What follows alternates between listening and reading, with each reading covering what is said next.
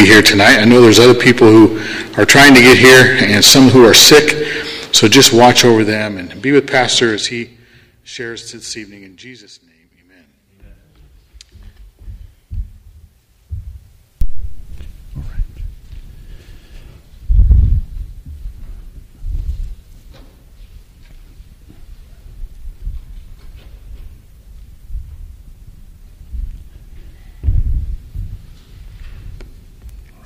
All right, good evening, everyone.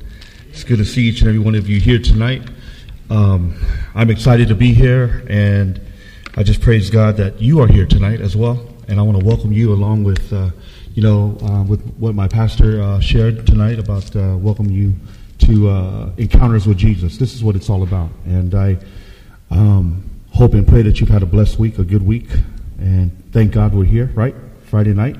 And uh, what a way to end the week is uh, having a, an encounter with Christ. So before I begin tonight, I'd like to um, have a word of prayer, and then we will go right into um, the message for this evening. Let us pray. Father in heaven, Lord, thank you so much for your love and your grace and your mercy. We thank you for your goodness to each and every one of us. Lord, I'm thankful for those who are here in person, those who will be watching online.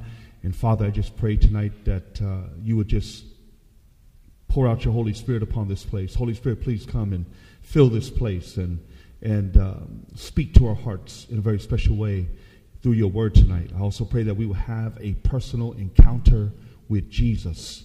May he be lifted up. In fact, in the book of John, the Gospel of John, chapter 12, verse 32, Jesus said, If I be lifted up, I will draw all people to myself. And so, Father, we're praying tonight that Jesus will be lifted up, that he will be glorified, that we will have a personal encounter with him tonight. Thank you, Lord. Bless us as we open up your word. In Jesus' name I pray. Amen. Amen. I'd like to begin tonight by sharing with you that I just concluded um, a series. You know, last week was uh, the Passion Week or the Holy Week, um, celebrating Jesus' triumphal entry into Jerusalem on one Sunday. They call it Palm Sunday. And then you go through the week, and then we end up at Resurrection Sunday. So this past Sunday, I completed or concluded a, a series based on that week where Jesus entered into to Jerusalem, um, you know, according to prophecy on a colt. And he entered in. It was called the Triumphal Entry or Palm Sunday, where they all were praising him and laying the palms and their clothes on the ground as he was making his way down to Jerusalem. And then on Monday, he went in and cleansed the temple. Then on Tuesday, he was teaching the people in parables and stories um, you know, messages about the kingdom of God. And then on Wednesday, even though they, they, they refer to it as Silent Wednesday, um, we took time to pray and look over a prayer of Jesus in John chapter 17 and reflected over what Christ had done. Then on Thursday night, on Thursday night, that's when Jesus celebrated the Passover meal with his disciples and he instituted the Lord's Supper and he also washed their feet according to the gospel of john chapter 13 and then on thursday evening late evening and early friday morning um, on friday we went through the trials and the crucifixion of jesus. That's why it's called good friday because jesus died on that friday. Then he rested on the sabbath and um, you know one of the things that we came away with that was what it means to rest in God, what it means to rest in His love and what He has done. And then, after resting in the tomb on Sabbath, he resurrected on the first day of the week. That's why it's called Resurrection Sunday or Easter Sunday. And so that's what we went through last uh, last week. And I praise God. We had five people who were baptized um, from that series and had a personal encounter with Christ. They gave their lives to Jesus, and I was just so excited to see um, how people were encountering Christ experiencing healing in their lives, experiencing healing with their marriages, with their families, praying for their children, praying for healing in um, all kinds of different ways. We're talking about spiritually, mentally, emotionally, physically, relationally. We're talking about healing in all those ways, and, and, and Christ provides healing for us. And so I just wanted to share that with you. I, I, that's why I'm excited about this series, is because we're gonna we're gonna make it. It's all about Jesus, and it's all about having an encounter with Him. I want to share a little bit with you about my background. Um, as Pastor mentioned, my father was a you know pastor, and I'm from um, the Pacific Islands, from Samoa, and so I grew up in a pretty big family. There were 12 of us kids. There were 10 boys and two girls, and uh, my father was a pastor. My mother was a an amazing prayer warrior, and I want to share with you that uh, you know I've had my experiences. All my brothers and myself, even my sisters, had experiences on being out in the streets, and so um, I was involved with gang activity, dealing drugs, um, doing drugs, alcohol, um, in and out of the system, and so I've been in those spaces. I know what it's like to be in darkness. I know what it's like to be in a place where, um, you know, I was I felt like I was totally disconnected from God. But I'm here to share with you, testify that God never stopped pursuing me. God always came after me, and I praise God for my praying mother that God rescued me from the streets. He rescued me from that lifestyle. He rescued me from the darkness and those spaces that I was in. And now, by the grace of God, I am praising God and I am presenting and sharing the gospel of Jesus Christ. I can testify for what God has done personally in my life. I can testify that I've had an encounter with Jesus and that He's real. And all that He has done in my life, that's, that's why I'm sharing what I'm sharing night after night about Jesus, is because I have experienced and encountered Jesus for myself. And so that's my prayer, is that as you come night after night, um, these next three weekends and we spend this time together, that you will have a personal encounter with Jesus. I want you to notice what we're going to look at tonight Jesus and the prophet. Jesus and the prophet. I'd like to share something with you that comes from the pen of C.S. Lewis, a former, a former atheist. C.S. Lewis was an atheist who became a Christian who had an encounter with God, who had an encounter with God, and became became a Christian and a defender of the faith. And you know, C.S. Lewis is the author of books like The Lion, the Witch, and the Wardrobe, and many other books, Mere Christianity, and just a powerful, powerful writer and powerful uh, man of God. His one of his best friends was J.R.R. Tolkien, the author of The Lord of the Rings and and The Hobbit and all of those other books. They were they were close friends. It's interesting that C.S. Lewis was an was an atheist while J.R.R. Tolkien was a devout Christian, and yet they were friends. And I believe that um, J.R.R. Tolkien had a part to play in C.S. Lewis coming to faith and finding Jesus. But I want you to hear what he has to say, because what I'm going to share with you tonight, what I'm sharing with you tonight is the encounter that Jesus has with a prophet. Notice what C.S. Lewis writes here regarding Jesus Christ. He says, I'm trying here to prevent anyone saying the really foolish thing that people often say about Jesus. I'm ready to, to accept Jesus as a great moral teacher, but I don't accept his claim to be God. That is the one thing we must not say. A man who was merely a man and said the sort of things Jesus said would not be a great moral teacher. He would either be a lunatic on the level with the man who says he is a poached egg, or else he would be the devil of hell. You must make your choice. Either this man was and is the Son of God, or else a madman or something worse. We can shut him up for a fool, we can spit at him, kill him as a demon, and you can fall, or you can fall at his feet and call him Lord and God. But let us not come with any patronizing nonsense about his being a great human teacher. He has not left that open to us. He did not intend to. And so, what C.S. Lewis is basically saying is that either Jesus is the greatest hoax that this world has ever seen, or he is all that he claims to be. He doesn't. There, there's no. There's no middle ground there for us to say he's just a great moral teacher or a great man. No, because he does not leave us with that choice. He's either or. Either he, like like like C.S. Lewis, and I'm in agreement with him. Either he's the greatest hoax, the greatest fake, or you know, um, imposter that the world has ever seen, or he is all that he claims to be, which is he claims to be the Son of God he claims to be the Messiah. He claims to be the Savior of the world. And so this is what we're going to be confronted with as we are having these encounters with Jesus. And, and, and uh, that's why I love, I love what we're going to be studying here because it's so, so important for us as we have this encounter with Him because we are going to be confronted with this choice. I want you to notice, if you go with me in your Bibles or on your devices, and I'm going to have some slides for us as well. Um, to the Gospel of John, chapter 1. The Gospel of John, chapter 1, and I'm going to I'm going to put up a, prof- a profile for you up there. Each night we're going to have a profile for you every night of the individuals that had an encounter with Christ.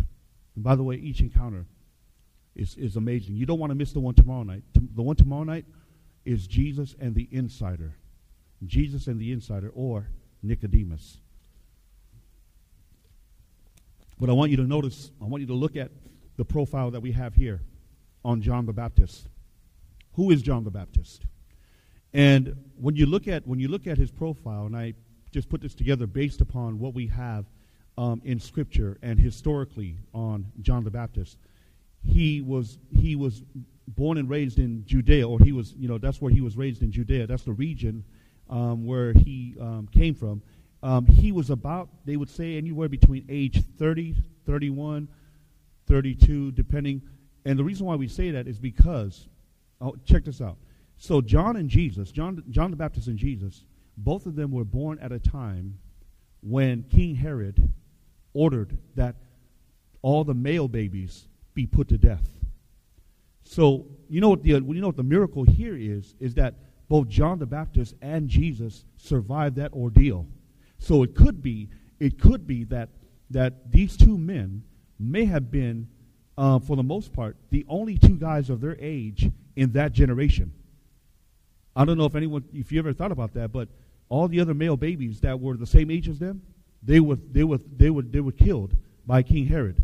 And so these two men, because God had given them a mission and a purpose, uh, they would they would fulfill that mission and that purpose. Here's another thing: um, John was also a relative of Jesus. He is a relative of Jesus. How do we know that? Well, we're going to look at some of these texts tonight.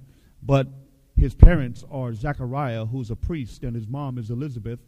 And according to, I believe it's the Gospel of Luke, chapter 3, we are told that Elizabeth and Jesus' mother Mary, they're cousins. They're cousins. And so that's how you have the relationship between John the Baptist and Jesus. Um, he's also known, what is he known as as well? Or what was his occupation? Well, the Bible refers to him as the voice of one crying in the wilderness. I just simply put up there the voice. And then he's also known to be a preacher. He's also called a prophet. He's also known to be the Baptist, the baptizer, the forerunner, or the one that goes before Jesus. He's also referred to as Elijah, Elijah, and also messenger. And then you guys notice a little bit on the side there relationship as far as we know, he was never married. He was, uh, he was a single man. Uh, he lived way out in the sticks and out in the boonies, much like Mount Vernon, I guess. Um, you know, and I, I say that, you know, I grew up in Seattle, and so, um, but I love it out here. I love it out here, man. I mean, you guys have, this is a beautiful, beautiful spot out here, beautiful country out here. Um, and then I want you to notice if he, if he had a social media account, who he was followed by he was followed by his own disciples, and the multitudes followed him wherever he went because he was an itinerant, itinerant Jewish preacher in the first century who preached throughout the region of Judea. And everywhere he went, the people were following him. He was a man that was clothed with camel's hair. He had a leather golden, I mean, he had, he had a leather um, girdle that, around him. He, he, he ate wild locusts and honey. And I mean, he just, he probably looked like a, a, a crazy man living out there. You know, you can just imagine, right? He's living out there in the wilderness by himself. He's, uh, you know, but he would come into, you know, the region or where the city was close by, and he would be preaching and preaching about repentance and the kingdom of God is at hand. And all these people were just, you know, um, they were just amazed at, at the preaching of this prophet. And here he was. But this is his profile. And so I want to share with you, though, uh, some of the things that John, not to be mistaken for John the Baptist, when I'm talking about John, the disciple of Jesus Christ, who wrote the Gospel of John, and 1st, 2nd, and 3rd John, and the book of Revelation, he writes this. I want you guys to notice what, what John says because, because John the Baptist had such a great following and so many disciples, there were people that actually believed that John the Baptist was the Messiah. They actually believed that he was the one sent by God into the world to be the Messiah. But he was not that man. And, and the Bible makes it very clear. So here's what I want to share with you that one of the things that we're going to discover in our time together is this John, the gospel writer, unlike the other three writers, Matthew, Mark, and Luke of the other gospels, they kind of like build up a case in terms of the connection that John the Baptist has, his background, um, what, what the Old Testament says about John the Baptist, his role, and then they talk about, you know, the birth of Jesus, they talk about Christ and all of this. John, the gospel writer, doesn't do that. He hits the ground running and he wants to he wants to make a case for the divinity of Jesus Christ. He wants to make a case that Jesus is the Son of God right from the jump. He doesn't start off slowly and build a case. He starts off right at the beginning of his gospel. I want you to notice what he says. And the reason why I got this important word up here, it's called logos. Logos is a Greek word, and it basically means or equals to word. That's the best translation that we can come up with in the English language, but it still doesn't do it justice. But I want, I want us to look at this. So, logos is a word, and I'm going to get to that in just a moment in, in John chapter 1. But I want you to notice where that comes from. Heraclitus is a Greek philosopher, a Greek Ionian Greek uh, uh, philosopher, and he's the one that basically came up and termed the phrase logos. Now, in his mind, logos was simply this force out there that held the universe and this world together because he, he, he, he, he, he reasoned in his mind that this world cannot be organized or in order the way that it is unless there's a force behind it that's holding this world together. Or else, how could the world, right, function the way that it's functioning? How could all nature and all these things be functioning and, and the way that they the way that they, they you know that they live? He says there has to be something behind it. And that was from Heraclitus. Well, Philo, the Jewish philosopher, comes along and he takes what Heraclitus says and he says, wait a minute. The Logos is simply God. We're talking about now he's a Jewish philosopher, and he's saying the Logos is God. The Logos is um, Elohim, talking about the God that is mentioned in Genesis, that he's the one and only true God. So he takes what Heraclitus says, and now he brings it over here and says, it is God. Well, then we have the third person, the Apostle John, the disciple of Jesus Christ, who is the author of the Gospel of John.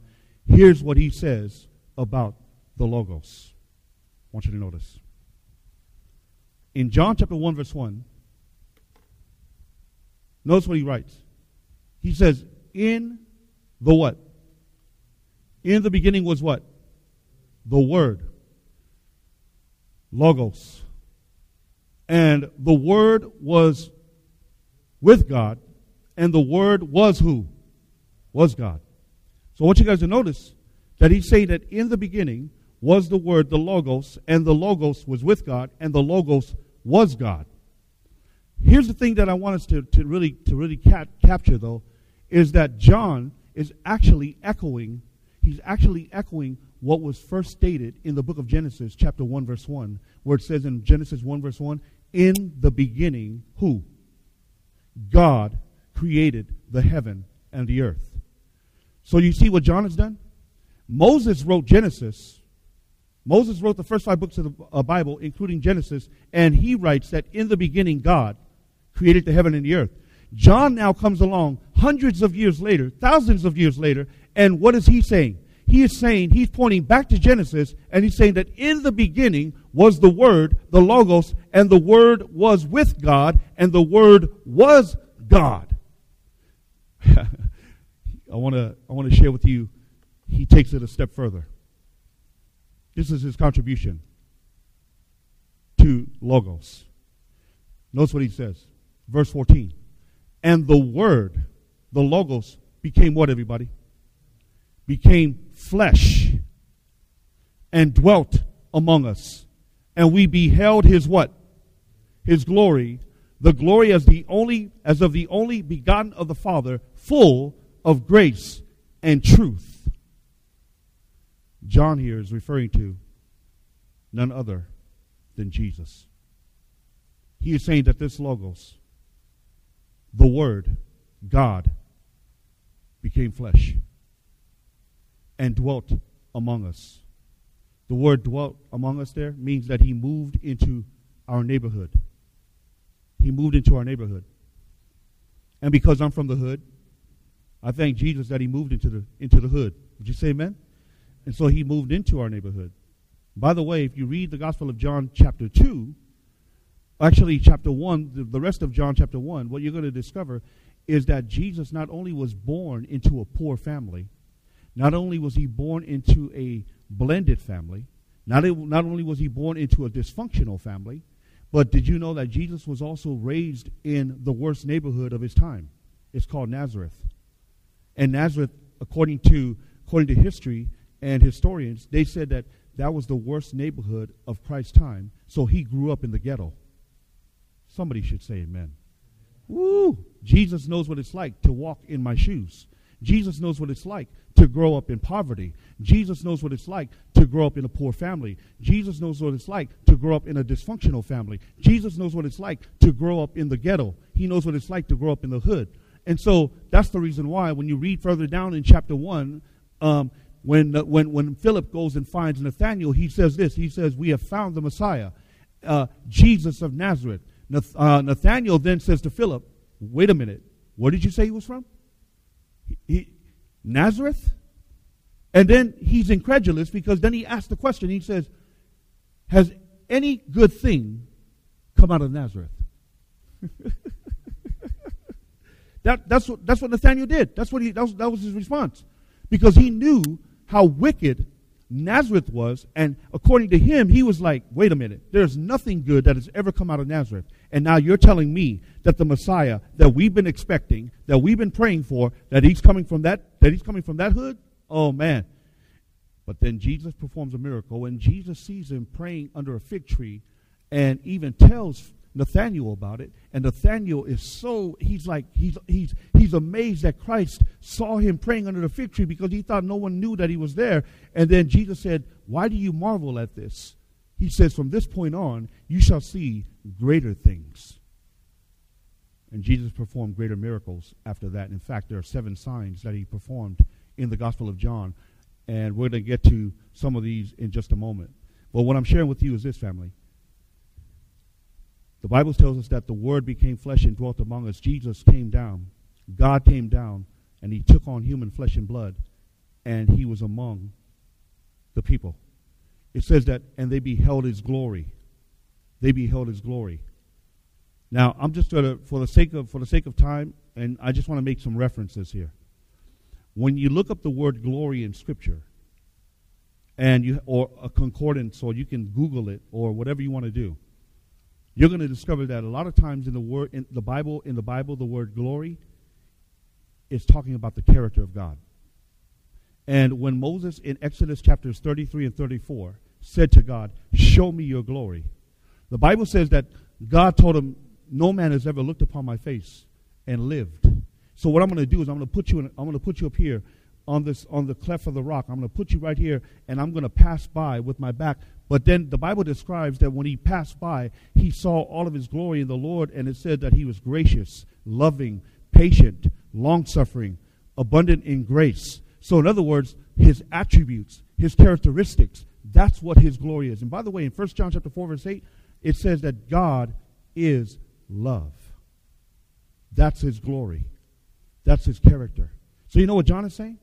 John is saying that we he said we beheld his glory. We witnessed it because we were around him. We experienced it. Let me give you let me give you another one here. It's not on the it's not on the screen, but I'd like to read it for you. It's found in 1 John chapter 1. 1 John chapter 1. And I'll just read it for you. I want you to notice what John says here. 1 John chapter 1. 1 John chapter 1. And I want you to notice with me what it says here. The same John who wrote the gospel write, writes this as well he says here in 1 John chapter 1 verse 1, that which was from the beginning, that which was from the beginning, which we have heard, which we have seen with our with our eyes, which we have looked upon, and our hands have handled of the word of life. For the life was manifested, and we have seen it and bear witness and show you that eternal life which was with the Father and was manifested unto us. That which we have seen and heard, we declare unto you, that you also may have fellowship with us. And truly, our fellowship is with the Father and with his Son, Jesus Christ. I want you guys to notice that he mentions several things here. He says, We have heard him, we have seen him with our own eyes, we have looked upon him, and we have touched him. This is a testimony of John regarding Jesus. C.S. Lewis puts it like this He said, It's an impossible thing for a man to know God, like Hamlet knowing Shakespeare, unless Shakespeare writes himself into the story and introduces himself to Hamlet. He said, much like it's impossible for a character in a story to understand or know his author, the same is can be said with knowing God. But I love what it says here because basically what we're seeing here is that God wrote himself into the human story when Jesus stepped into our world. That's why we can that's how we can come to know God. Because think about it. If God had not if God had not come down in flesh, how would we really know what God is like? How would we know what his character is like unless he came and lived among men and revealed the glory of God human beings?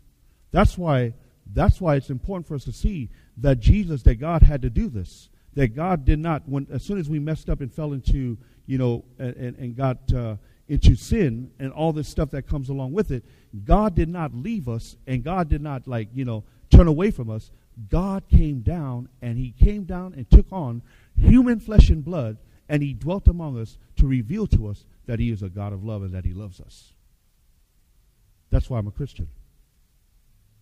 Because I know what I know what God has done for me. I know what God has done for many people. I've seen many of my own family members, drug dealers, drug addicts, pimps, folks who have struggled with porn, folks who have struggled with alcohol, folks who have struggled with so many different things. I've seen them encounter Jesus, and Jesus changed their life. Now, I'm not saying that they've arrived. I'm not saying that they're perfect. I'm not even perfect. I, am not. I haven't arrived. I have struggles. There are times and, and, there are days where, man, I am wrestling with things. I am going through. I'm going through massive struggles. But I praise God though that Jesus is with me through those struggles, and He has seen me through those struggles, and He have and He has helped me to overcome those struggles. Would you say Amen? He's real. Who else could Who else could take a, an ex-convict? Somebody somebody that that that used to drink all the time and and smoke and smoke bud and and all this other stuff. You know, have a violent temper always wanting to fight all the time, always wanting to hurt somebody, always always looking at people a certain way and, and, and being destructive and living a destructive lifestyle. Who but God change a person inside out like that? I mean, and, and, and I'm telling you, the joy that I'm experiencing, I want to tell you right now, folks, it is real. The peace that I have, it is real.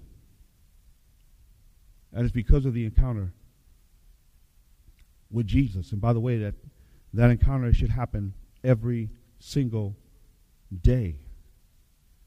And so, in the first 14 verses of this chapter, John, John builds a case as to why Jesus is who he claims to be. He is the Logos. He is God, God the Son. The, the text brings out the point that there is the Father and the Son, and they were both from eternity past. But Jesus comes down and he takes on human flesh and blood. I want you to notice also now, beginning of verse 15, and this is where we're going to have the encounter that Jesus has with John the Baptist. John the Baptist, again, is this preacher, and he's out there preaching about the kingdom of God. He's preaching about repentance. He's baptizing people, multitudes of people. But I want you to notice what it says here in the Bible. John in verse 15 of chapter 1, the Gospel of John, it says, John the Baptist bare witness of him and cried, saying, This was he, Jesus, of whom I speak. He that comes after me is preferred or before me, for he was before me. He's talking about Jesus being, you know, uh, the Logos. And all of his fullness have we received, and grace for grace. For the law was given by Moses, but grace and truth came by Jesus Christ. No man has seen God at any time. The only begotten Son, Jesus, which is in the bosom of the Father, he declares him. And this is the record of John when the Jews sent priests and Levites from Jerusalem to ask him, Who are you? So there was a delegation of Jews that sent, uh, I should say that there were Jews that sent priests, a delegation of priests and Levites from Jerusalem to ask John the Baptist who he was.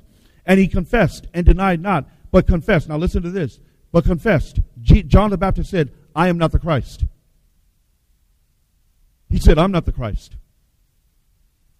I'm the one that came before him. I'm the one that's preparing the way for him. I'm that voice in the wilderness crying out and calling people back to repentance and telling people that the kingdom of God is at hand. But I am not that man. I am not the Messiah. so not only does John, the gospel writer, declare that John the Baptist is not the Messiah, that it's Jesus, even John the Baptist himself is making a statement here and saying, I am not that man. and they asked him then, they asked him, What then? Are you Elijah? And he says, I am not. You see, because he's not all about pumping himself up. He's not about, he's not about himself. He says, Are you that prophet? I am not. He said, I, he answered, No. Then said they unto him, Then who are you? That we may give an answer to them that sent us. What do you say of yourself? Notice what he says. He said, I am the voice of one crying in the wilderness, Make straight the way of the Lord, as said the prophet Isaiah. You know where John is quoting from? John is quoting from the book of Isaiah, chapter 40. It's a prophecy regarding himself. It says that, and by the way, that, that Isaiah is an Old Testament prophet who actually wrote that thousands of years before John arrives on the scene. And he is saying that there's going to be a voice of one crying in the wilderness. I want to, I think I have it on the screen. I hope I do. Um, that's what C.S. Lewis said. Man cannot know God any more than a character in a book, its author, unless God writes himself into the story.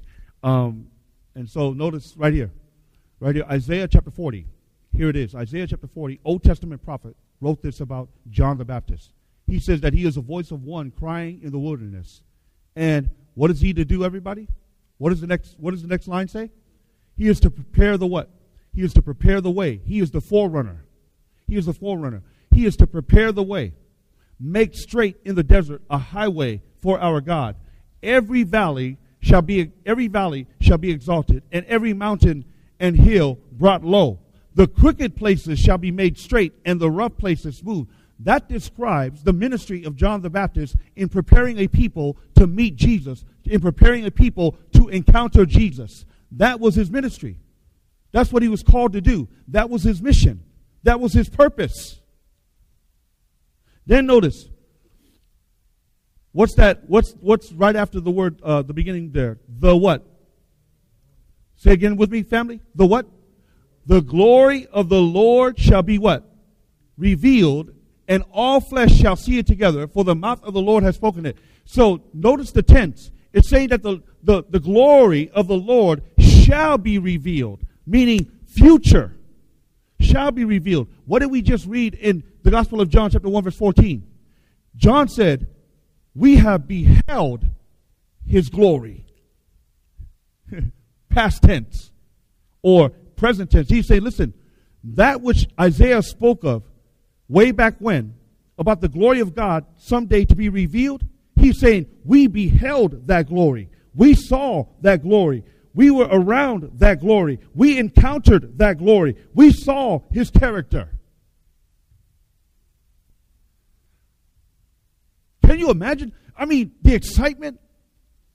See, think about it. Think about it. We're talking about Old Testament prophecy, hundreds or thousands of years before it even actually takes place. This is how we know that you can take the Word of God and you can, you can bank on it. The Word of God, the validity and the veracity of the Word of God is sure. Because what God says is going to happen, it does come to pass just as He said.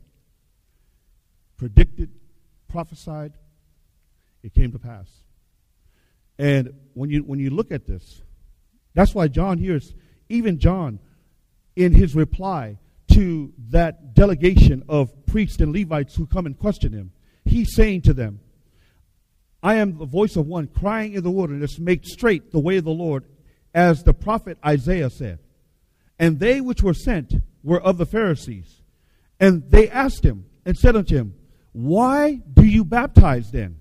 If you are not Christ, if you are not Elijah, if you are not that prophet, John answered them, saying, I baptize with water, but there stands one among you whom you do not know. He it is who coming after me is preferred before me, whose shoes latchet I am not worthy to unloose. These things were done in Bethabara beyond Jordan where John was baptizing. Where John was baptizing. And then I want to get to this text. I want to get to this text and then we're going to get to the final passages for tonight. Verse 29 it says, And the next day John sees Jesus. Here's the encounter. I want you to think about this. Jesus comes from Galilee. John has been ministering and laboring in Judea. They had never had an encounter prior to what they're, they're, they're now just going to meet for the very first time. And, and, and, and when we're thinking about it, Jesus has been on earth now for about approximately 30 years, and his public ministry would be for three and a half years. John the Baptist now is going to meet Jesus, his relative, his cousin, for the very first time. Oh, yeah, they had an encounter earlier on when you read the scriptures, and it says that both Mary and Elizabeth came together and they were both pregnant.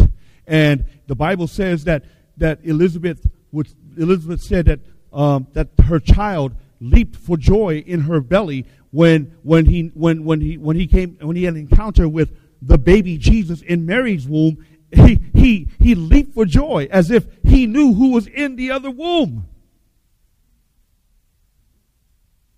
And now, fast forward 30 plus years later, for the very first time, these two are having an encounter.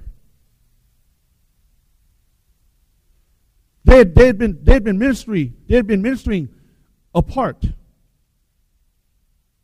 and so no one can say that they were they were they were like in cahoots or there was some type of conspiracy here where both of them you know worked together. No, no, no, no. They had been separate in their labors the entire time. And now they are having an encounter. I want you guys to notice.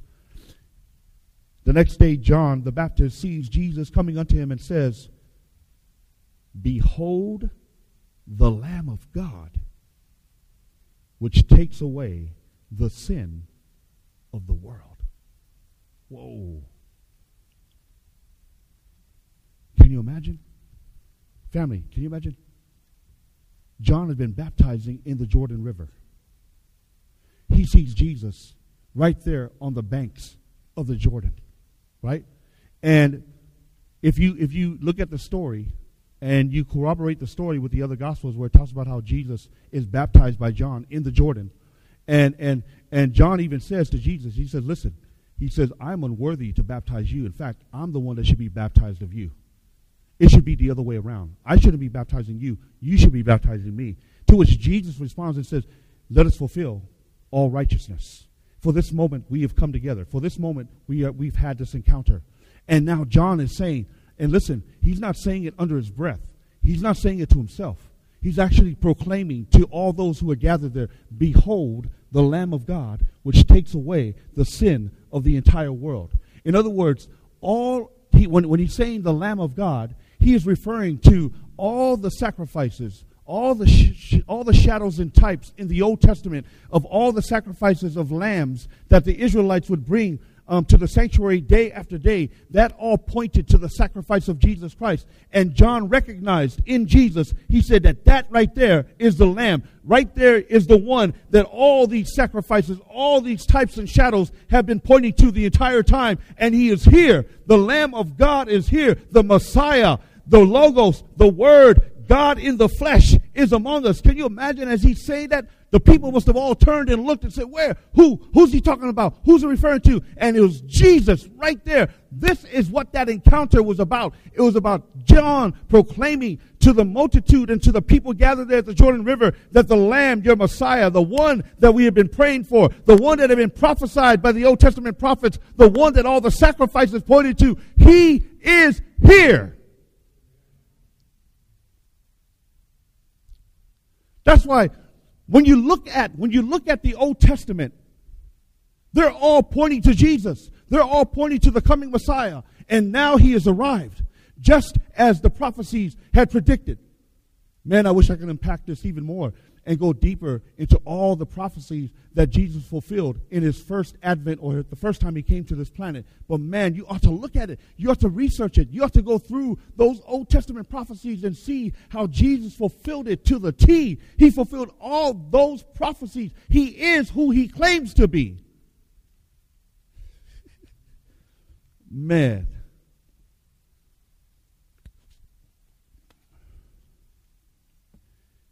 The next day, John sees Jesus coming unto him and says, Behold the Lamb of God, which takes away the sin of the world. That's why Christ came. He came to die for our sins. He came to, he came to redeem us and to save us from sin. That's why over there in Matthew chapter 1, verse 21, Matthew 1, verse 23, his names his names encapsulate the entire plan of salvation. You know, you want to know what it is? It's really simple. It says, You shall call his name Jesus. You shall call his name Jesus, for he shall save the people from their sins. So the name Jesus means really Savior. You shall call his name Jesus, for he shall save the people from their sins. And then it says, And you shall also call him Emmanuel, which means God with us. So check this out.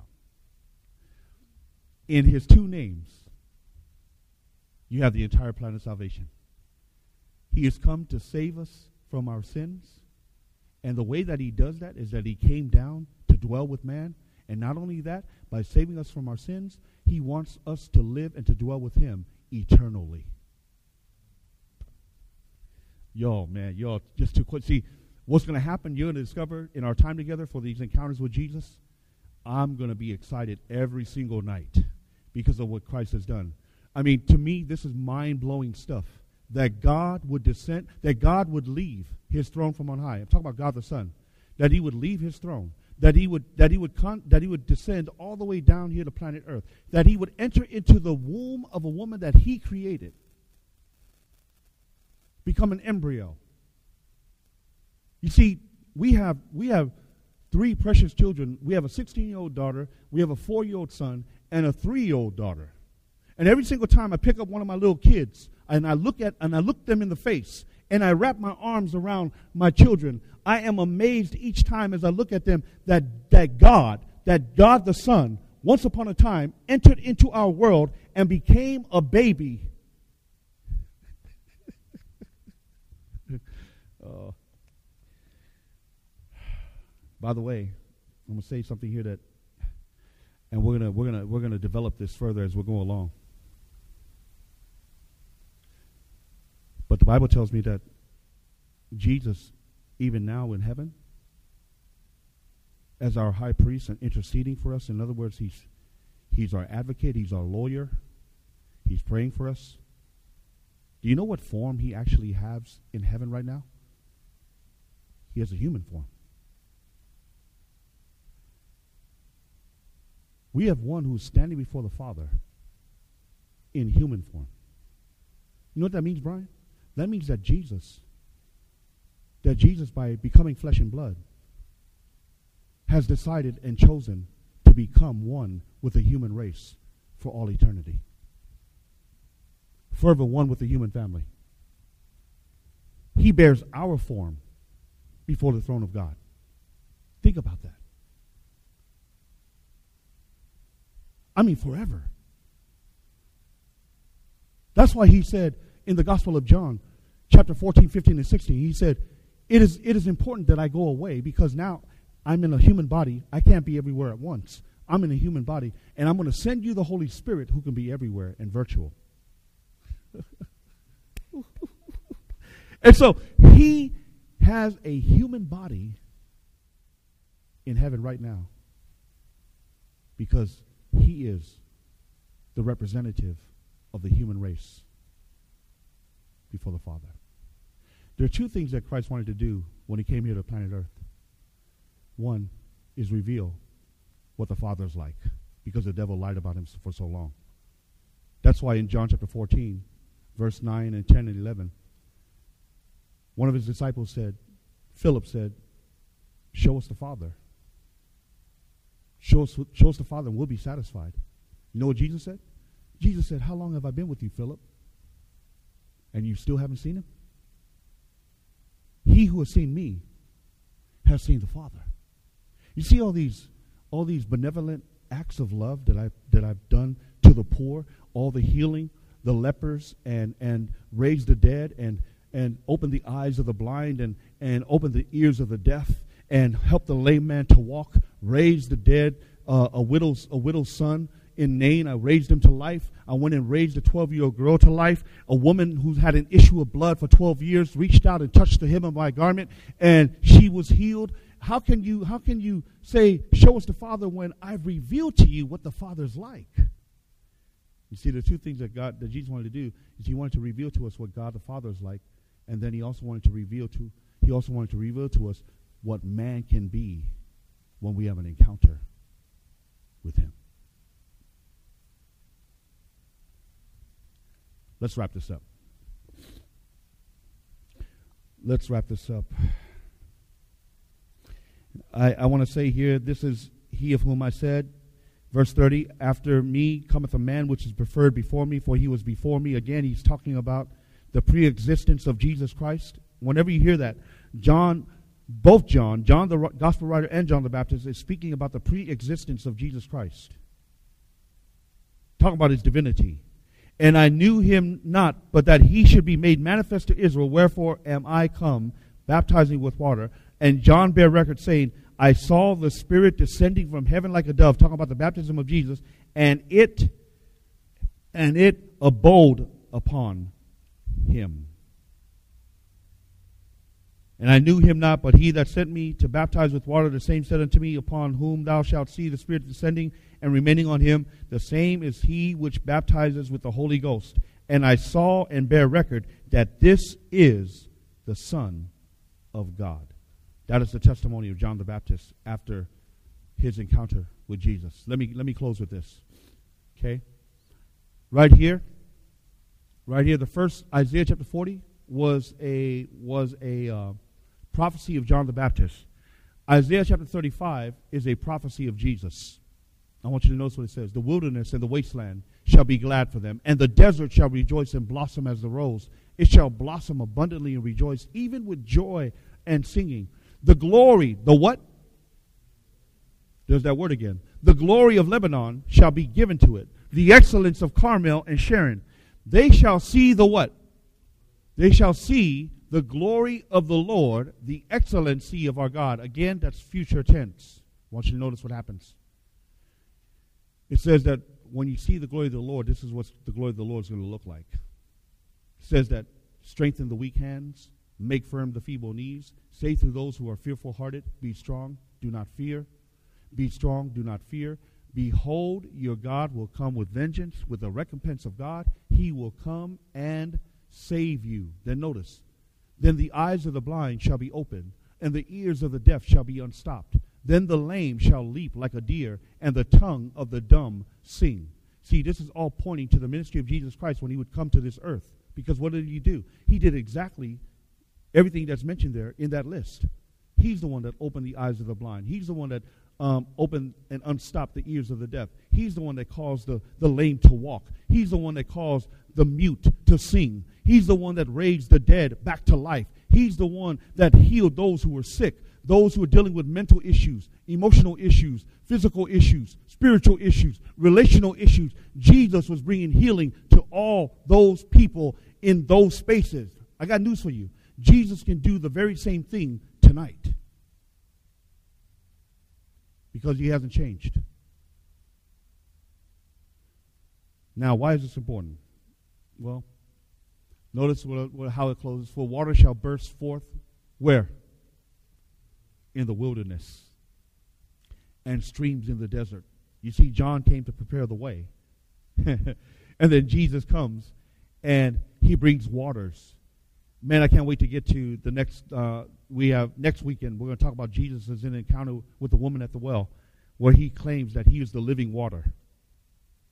That's going to man. That's to be a wonderful encounter. You don't want to miss that one. But now let's go to the final one. Why is this important? And, and, and now I'm going to bring it to a close. Let me finish up. You remember John the Baptist profile, right? At the beginning. He's a what?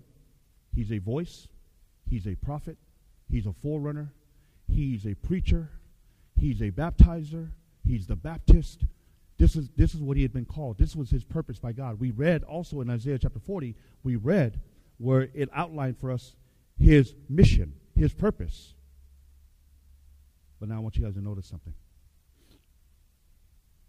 As great of a man of God as John the Baptist was, he, and, and by the way, he was faithful in his mission. In fact, he even told Herod, King Herod, that the woman that you are with now is not your wife. Repent. You're committing adultery. And I believe that John was saying that because he loved Herod. He wanted Herod to be saved. He wanted Herod to have an encounter with God. But you know what happened? Herod and his wife, or that woman, Herodias, arrested John. They throw him in a dungeon.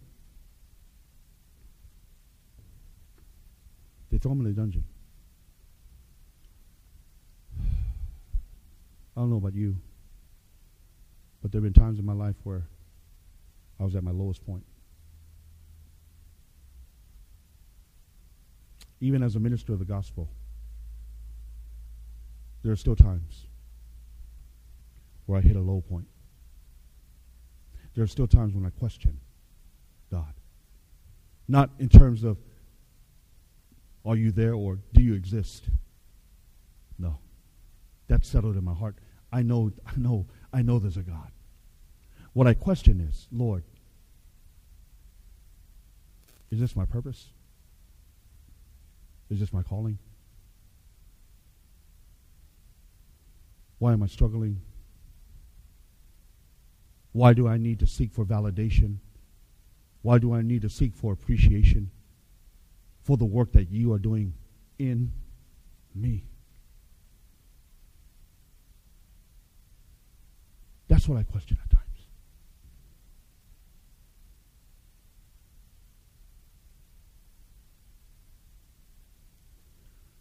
Imagine John.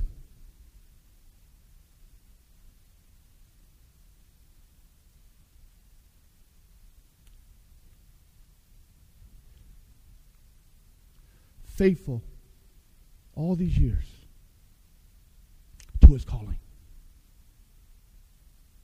And now he's thrown in prison. I believe when I read the text and I read the other passages, I believe that John is struggling. I believe that the devil now is wanting John to doubt God question God. Lord, why am I here? Why, why am I sitting in this dungeon by myself?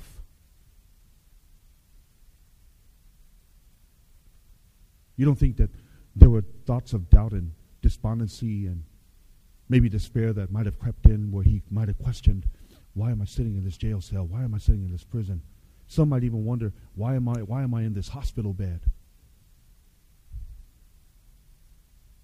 I want you to notice what happens. Notice, notice what, what, what goes on here. He's in prison now. And by the way, it says, Now it came to pass, when Jesus finished commanding his twelve disciples, that he departed from there to teach and to preach in their cities. And when John the Baptist, this is talking about John the Baptist, had heard in prison about the works of Christ, he sent two of his disciples and said to Jesus, to him, Are you the coming one? Or do we look for another? You see the, you hear the question? He sends two of his disciples to Jesus. And he says, I want you to ask him, Are you the one? Or should we expect somebody else? You see, I want you to, I want you to understand. He just declared, not I mean, a while a while before that, behold the Lamb. Behold the Lamb that will save the world, the planet, from their sin. And now he's like, Are you the one? You see, you have to understand because now he's in prison and he's wondering, man, did I fulfill my purpose? Did I fulfill the mission that God gave me? It, eh, it, eh, man, did, did, I, did I get the job done? Because if not, then, I mean, can you imagine the disappointment that maybe was going on in his mind? That man, if I had not fulfilled my mission, he might be he might not be the Messiah. He might not be the one. So now I got to question my own purpose, my own mission.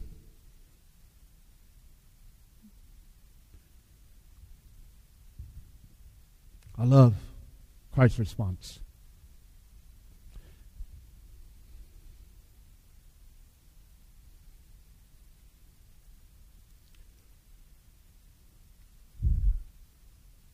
Whenever you need a word of hope, a word of assurance, a word of affirmation,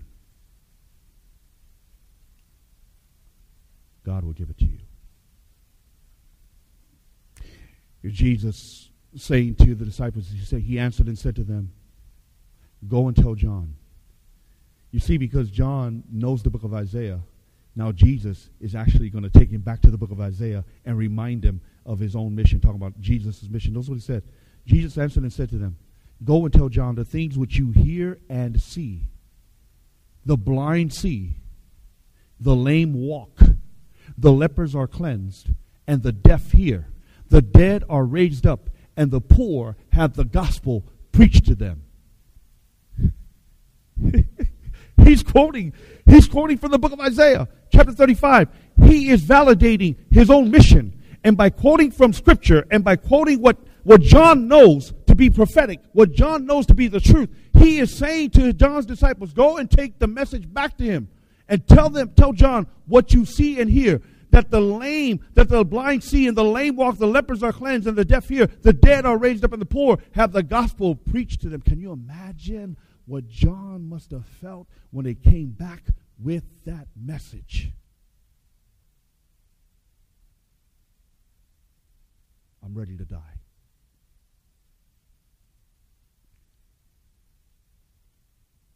Mission accomplished. God has fulfilled his purpose and mission for my life.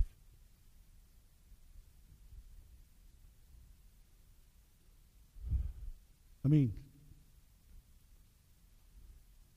Mark Twain said this that the two most important days in your life are the day that you were born and the day you find out why. John knew. You know when he got that answer? Folks, it's one thing to live a full life, it's another thing to live a fulfilled life. See, you can live a full life. You can, like, you know, me, you know, out in the world, enjoying the things of the world. But I'm going to tell you right now, all that stuff that I did, all that stuff that I was engaged in, all that stuff that I was involved in, I never, ever, ever found satisfaction in those things. It was only when I had an encounter with Jesus that I found true satisfaction and discovered my purpose and mission that God had placed on my life. I want to tell you right now, that John, John, I believe with all my heart. And then you know what? You know what happened shortly thereafter? After after you read, when you go to chapter 14 of John, or you go to you, you, you read the rest of the story, shortly thereafter, John is put to death. Herod Antipas and Herodias, you know, Herod gets drunk, right, at a birthday party. Herodias comes up with a plan to, to, to shut up the voice once and for all. She has her daughter dance for Herod and all those who are at the feast. Herod then says, If you will dance for me, I will give you up to the half of my kingdom, or anything that you ask for, I will give it to you. And her mom says, I want you to go and ask for the head of John the Baptist on a platter. And so John the Baptist is, he loses his life. But not after, but not until Jesus gives him the assurance that his mission has been fulfilled and the purpose for God and the purpose of God for his life has been fulfilled. I want to tell you, they thought that they could shut that voice up once and for all. But can I tell you that even to this very day, the story and the voice of John the Baptist can still be heard all around the globe.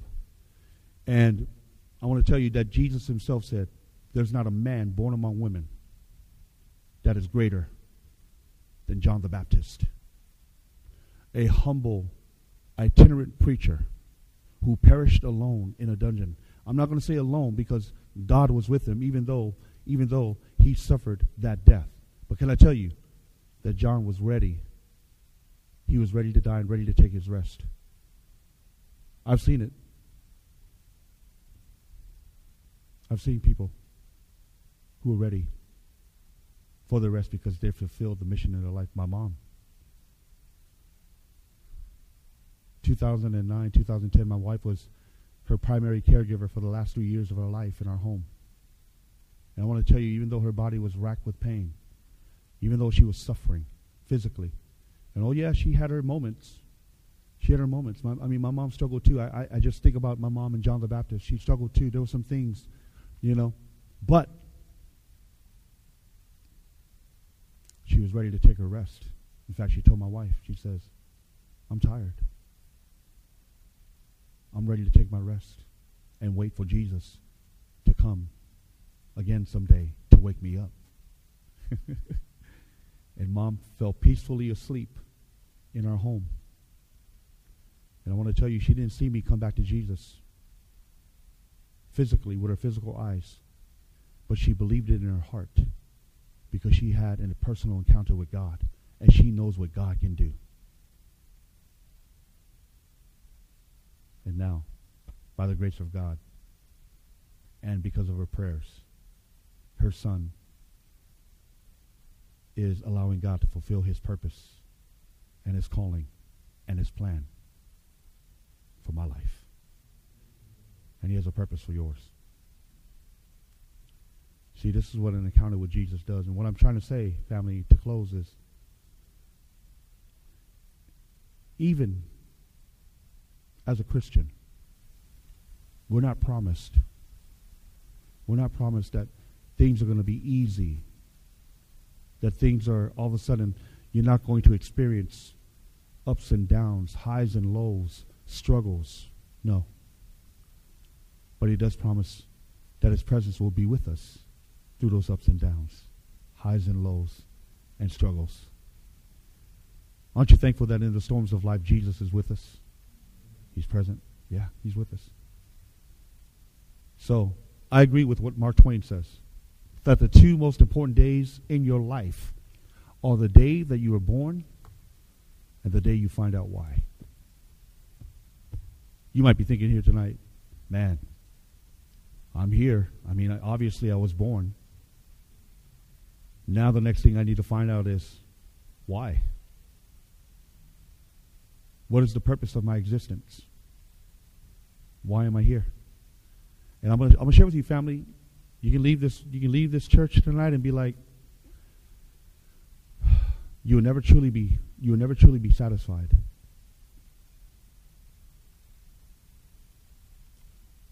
Unless you have Christ in your life to fulfill the purpose for why you're here. Because the truth of the matter is, we're going to try to fill it with all this other stuff. And it just doesn't satisfy. It just doesn't work. That's why we keep dipping. That's why we keep going to it. So, my appeal to you tonight as we close with prayer. And by the way, if there's anybody in the room and those who are joining us online who would like to just, you know, say, Lord, I don't understand it all, but I'm willing to, I'm willing to, to, I'm willing to give you a try. I'm willing to, to, to say, you know, I want to find out my purpose for why I'm here, your purpose for my life. And if there's anybody in the room, you know, tonight that would like to have special prayer when we're done, because uh, the reason why we're offering this to, to, to folks, and Pastor Pastor Don, myself, and other church family will be here. We want to offer. We want to offer because we believe in the power of prayer. We believe in the healing power of God. There might be somebody, and by the way, let me just say this: the church is made up of broken people, including the pastor. That might that might that might that might, that might come that might come as a surprise to some. Some people are like, what, what do you mean? Man, we thought, man, the pastor, man, had it all together. No, no, no, no, no. we we, we need Jesus just as much as anyone else in this room. And I'm the uh, listen, Lord, I need you. I need you. I need prayer. So if there's anybody that wants to join us up front afterwards for special prayer, for whatever reason, maybe you want to pray for your family, maybe you want to pray for your children, maybe you want to pray for your spouse, maybe you want to pray for, you know, your relationship with your coworkers, a boss that you can't stand, um, whatever it might be. Uh, we want to pray for you and with you. So that's my appeal tonight. Those who are joining us online, please indicate in the chat um, if you want any special prayer, please put in your prayer request. Put in your prayer request. We'll pray for you. I believe in the power of prayer. Okay? Let's pray. Father in heaven, Lord, we want to thank you tonight for this powerful, powerful encounter that we've had with you as we looked at the encounter between Jesus and John the Baptist. We recognize, Father, that I love what John said. You know, he he never propped himself up. He never he never puffed puffed himself up. He never like you know when when he was asked the questions, are you are you the Messiah? Are you Elijah? Are you that prophet? To each and every one, he said, No, I'm not. I'm not that. I'm not that man. I'm not. Lord, he was displaying a humility, a dependence, a reliance upon you. Father, I pray that each and every one of us, Lord, that we would that we would that we would cast our cares and our burdens upon you, that we would not lean on our own pride and, and, and, and think, you know, man, I don't have, I don't need this. I don't, I don't have a need of, of God. I don't, I don't, I don't need, uh, you know, um, to have my sins forgiven or, or healing. I don't need any of that. Please, dear God, I pray that you would help us to recognize our need of Jesus, our need of your presence in our lives. Please quench that thirst, that deep, that deep soul thirst. Fulfill your purpose for our lives and for our existence, Lord. Why? Why are we here? Where did we come from? Why are we here? Where are we going? We're so thankful that you have a plan and a purpose for each and every one of our lives. I want to pray for all those who are joining us here in person, those who are joining us online. I pray, dear God, that each one of us had a fresh encounter with Jesus tonight. I don't know what people are going through, but you know. And I just pray, dear God, that as folks are making their way home tonight, that you would keep them safe and that you would continue, Lord, to massage their hearts and draw them to yourself. Thank you, Lord, for loving us. In Jesus' name we pray. Let everyone say, Amen. Amen. Well, family, I want to thank you so much for joining us tonight. I want to wish you a good night. The one thing, again, if you have any prayer requests, anyone that wants to join us for special prayer uh, for a few minutes up front, uh, feel free to come and join us. Uh, but if not, I want to wish you a good night. Tomorrow night, you don't want to miss it. Jesus and the Insider. Jesus and the Insider. Um, it's another powerful encounter that y- it's going to it's going to open up your, your eyes to so many things. So may the Lord bless you and keep you. And uh, please drive home safe tonight and know that you are in our prayers. God bless.